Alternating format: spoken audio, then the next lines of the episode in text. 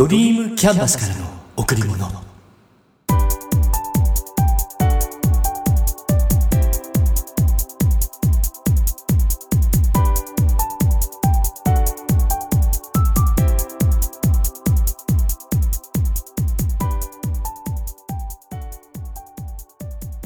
皆さんこんにちは。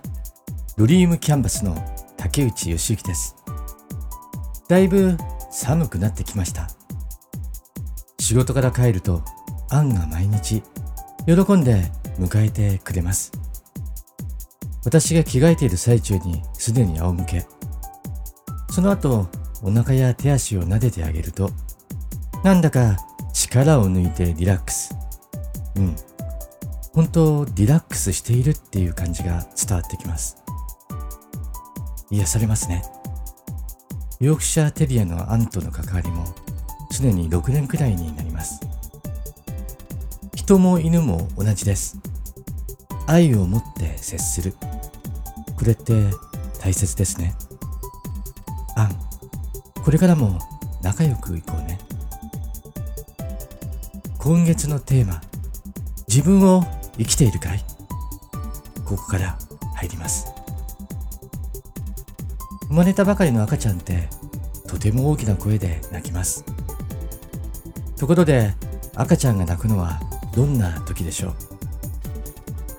う？お腹が空いている時おむつが汚れている時眠い時眠れない時周りの人のイライラを感じている時まだまだその原因はあるかと思いますが、言えているのは、赤ちゃんは自分の感じるままに表現しているってこと。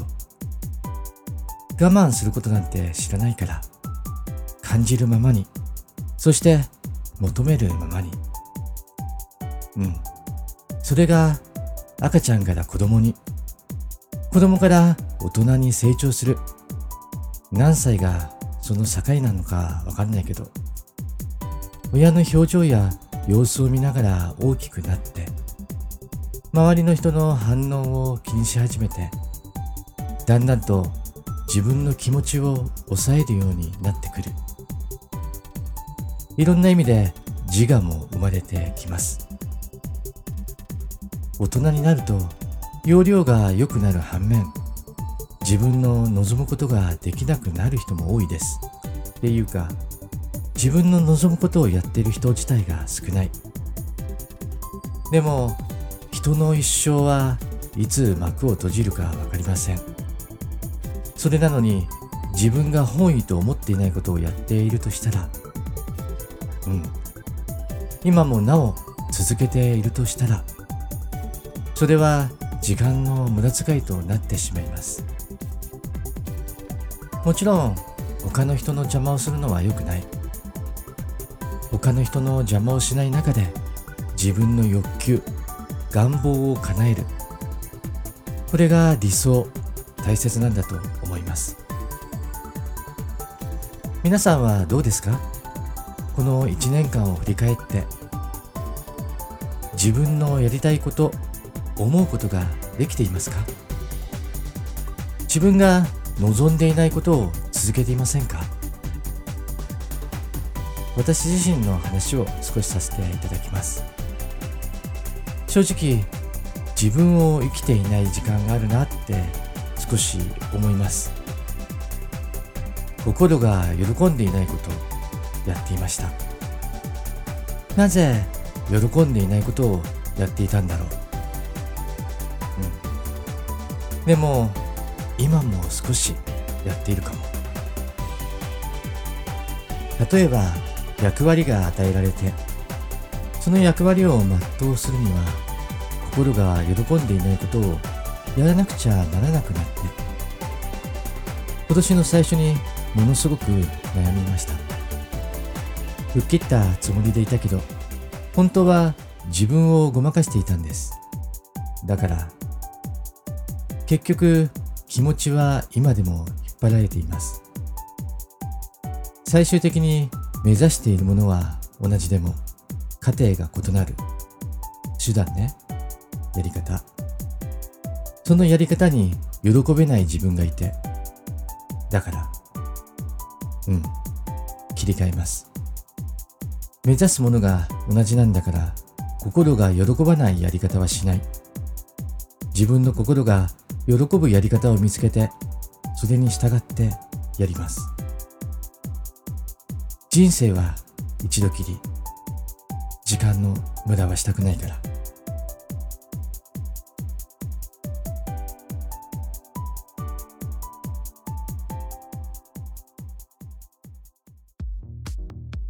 20代の頃からスポーツジムに通っています。でも波があって続けている時もあれば休眠会員のごとくしばらく休んでしまうこともあります。だから全く自慢なんてできないですが20代の頃は結構続いていたかな。ウェイトトレーニングもそれなりにやっていました。一番一生懸命にやっていたのは、4年前にホノルルマラソンに参加した年。平日はジムに行ってトレッドミルで走る。休日は仲間とロードを走る。スケジュールを決めて大会にも出ました。走っている時は苦しいんだけど、走り終わった時には達成感、そして満足感は最高でした。予定通りホノルルマラソンにも参加して、その年を締めることができました。ここ10年間は同じジムに通っていたけど、先日ジムを変えました。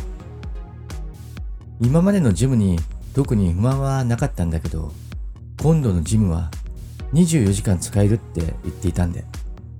なら、最近あまり行っていなかったから変えちゃうかって感じで。月に1回休館日で、それ以外は24時間営業。マシンは新しいし、オプションで温泉もつけられる。マイナス面は家までの距離が遠くなるってこと。これは大したことではないから決まり。11月から行き始めました。初日が休み明けの5日月曜日。仕事が終わってジムにチェックイン。ところが、すごい混み方。トレッドミルで走るのに予約ボードに名前を入れて待つ。まあ、この時は10分かからずに順番が来たけど、これもたまたまって感じ。初日で早後悔。前のジムをやめなきゃよかった。やっちゃった。温泉は気持ち良かったけど、目的はお湯に浸かることではないから。で、気持ちを切り替える。うん。夜が混むなら朝にすればいい。夜のトレーニング捨てて朝練に変えることに。じゃあ何時スタートにするか。会社に9時に入るなら7時から8時半までの1時間半にしよう。そう決めて今度は夜でなく朝7時にジムに行きました。快適。10人もいないくらいなので、自由に何でも使い放題。トレーニング後は温泉に入ってリラックス。そしてスーツに着替えて8時半会社へ向かう。ところが、今度は通勤ラッシュ。会社に9時に間に合うかどうか。これもまたもや予想外の展開でした。うん。だけど、この対応は簡単。スタートを30分早くするだけでいい。ってことで、翌日は6時前に家を出て、6時半にジムにチェックイン。新たな生活スタイルが完成しました。平日は週に2回学びの時間、朝活に参加しています。そして週2回を朝トレにして、休日1日を昼トレ日にする。うん。これをしばらく続けてみようと思います。もともと太りやすくて油断をするとあっという間に体重が増える。健康のためにも、そして若さを保つためにも今までよりちょっとだけ頑張ろうと思います。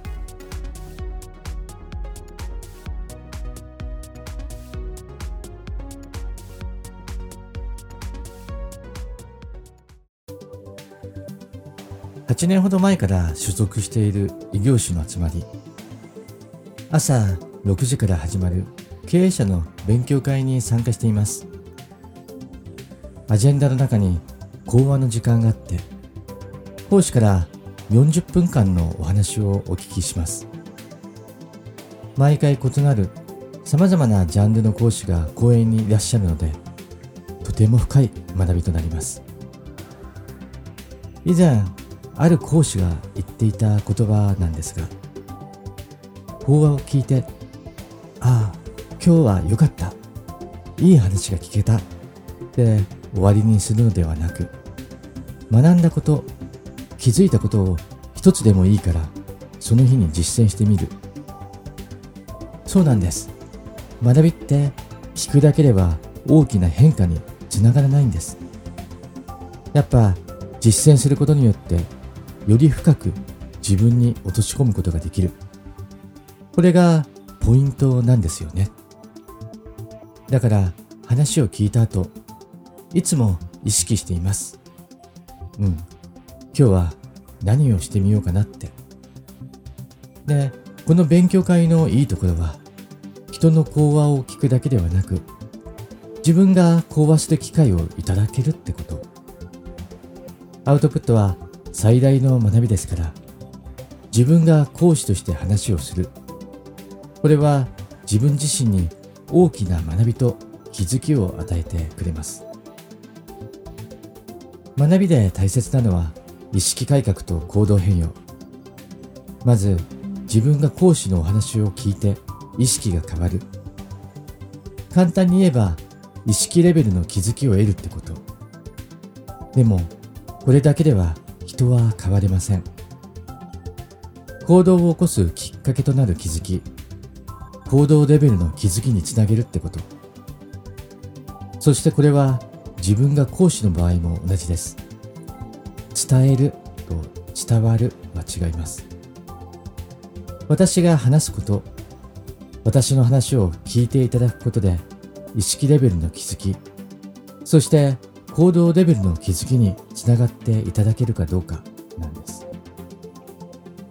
もちろん私はプロの講演家ではないのでお伝えできることには限りがあります。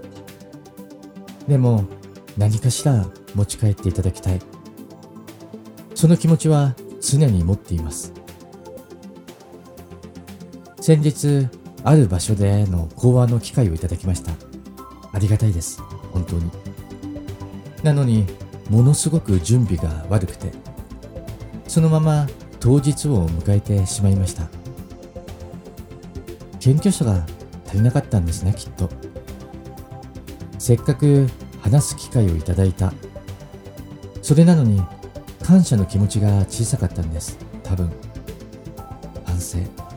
そして後悔の意味での自己評価が自分の中に起こりました。先日の講話振り返りの意味を踏まえて少しだけここで後半のフォローをさせてください。人生において大切なこと。それは今を楽しむってことと思っています。よく他人と過去は変えられない。自分と未来は変えられるって言います。皆さんも聞いたことが多いかと思います。でも過去は変えられないのではなく過去も記憶記録なんです。自分の思い込み想像。未来もまた想像。自分が嫌な過去を作ったり定的な未来を作っているんです。だから想像の世界では過去も未来も変えられるんです。でも真実は今ここだけ。だからこそ精一杯今を楽しむ。これが大切なんだと思うんです。私が心に決めていること。その一つに一生学び続けるがあります。学ぶことをやめたらどうなるでしょうか。私は成長が止まってしまうと考えています。成長が止まれば自信がなくなる。自信がなくなれば不安になる。人生を楽しむことができなくなってしまいます。人生を楽しむためにも一生学び続けることが大切なんです。いろんなセミナーに参加して知らないことを知る。これからもたくさんのことを学んでいこうと思います。うん。ありがとうございます。次の機会があれば事前準備を十分にした上でお話しさせていただこうと思います。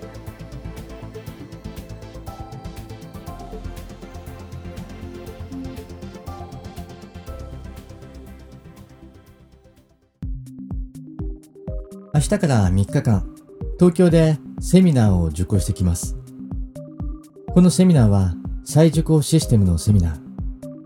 私が初受講したのは2008年の2月でした。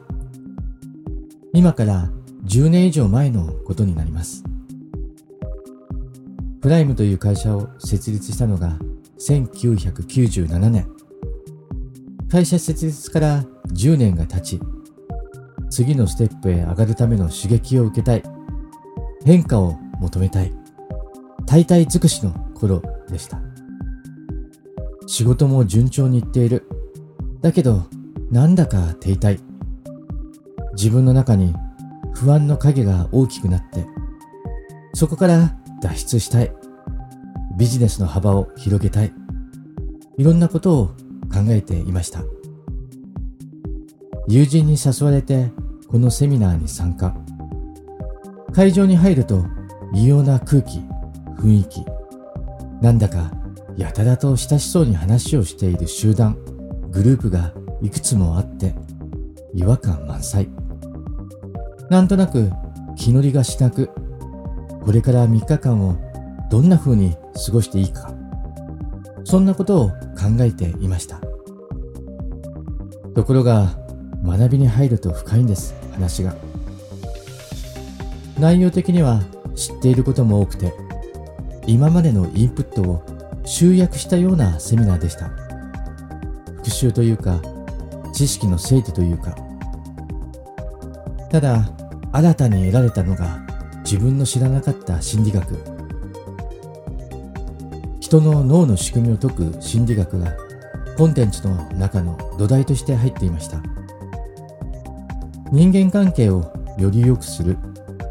そのための方法が分かりやすく説明されている。この心理学にはまりました。戻ってからもこの心理学についていろいろ学びました。この心理学に出てくる言葉私が今彼に言おうとしていることやろうとしていることを言ったりやったりすることで二人の関係は近づくだろうか？離れるだろうか？近づくなら言う、やる。離れるなら言わない、やらない。私は今もこのフレーズ大好きです。あとはこのセミナーを受講した後、スケジュールの立て方、手帳の使い方が大きく変わりました。もともと電子手帳を使っていました。シャープのザウルスとか。今じゃ知らない人も多いかな。スマホですもんね。今の時代は。iPhone が日本で最初に発売されたのは2008年の7月だから、それより前のこと。うん。で、それまで電子手帳でスケジュール管理をしていたのが、セミナーで学んだことによってアナログに戻る。不思議ですよね。アナログに戻ったんです。しかも分厚い手帳に。今じゃ、この手帳がないと大変。手帳の中には、中長期の計画や年間の計画、月の計画や日の予定、それだけじゃなくて夢や欲しいものをリストベストフレンドベストパートナーの写真や手紙のコピー。本の一節から大好きな言葉。あげるとキリがないです。すべてがこの手帳に入っている。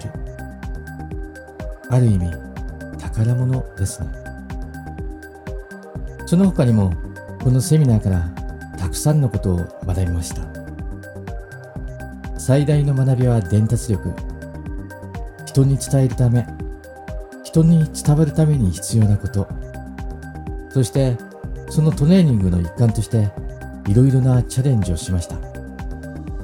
内容については今この場でお話しするのには時間が足りないので省略するけどまあとにかくこんなに短時間にそして一生懸命チャレンジしたことはないのではと思うくらいチャレンジしたと思います。機会があればお話しさせていただきますね。その原点のセミナーに明日から参加できると思うととても楽しみ。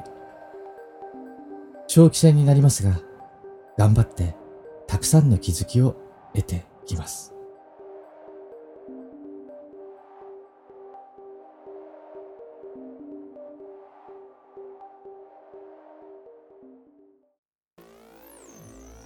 本当寒くなってきました。もうすぐ12月に入ります。今年もあと1ヶ月。やろうと決めたのにまだできていないことたくさんあるかと思います。結構できますよ。1ヶ月の中では。来年に繰り越さず、できるだけ今年中にやっちゃいましょう。12月は師走。師走は何かと忙しく、普段のんびりしている教師も慌ただしくなる。そんな諸説もあるようです。いずれにしても12月は行事が多い。忘年会、クリスマス、カウントダウン、いっぱいあります。せっかくの年末行事、風邪やインフルエンザ、体調を崩さず最後まで楽しみましょう。あ、そうだ。あとは大掃除もね。今年の汚れは今年のうちに。部屋の中、身の回り、身だしなみ、そして自分の心も。あなたにとってかけがえのないもの。それはあなた自身です。あなたへ贈られた最高のプレゼントを大切にしましょう。今しか体験できないこと。今だから体験できることを自ら進んでやりましょう。楽しんで。皆さん今日も笑顔でいましたか？笑顔でいれば幸せを感じることができます。笑顔でいれば毎日が楽しくなります。笑顔でいれば幸せが人に伝わります。笑顔でいれば人と人とがつながっていきます。ドリームキャンバスからの贈り物。今日はこの辺で。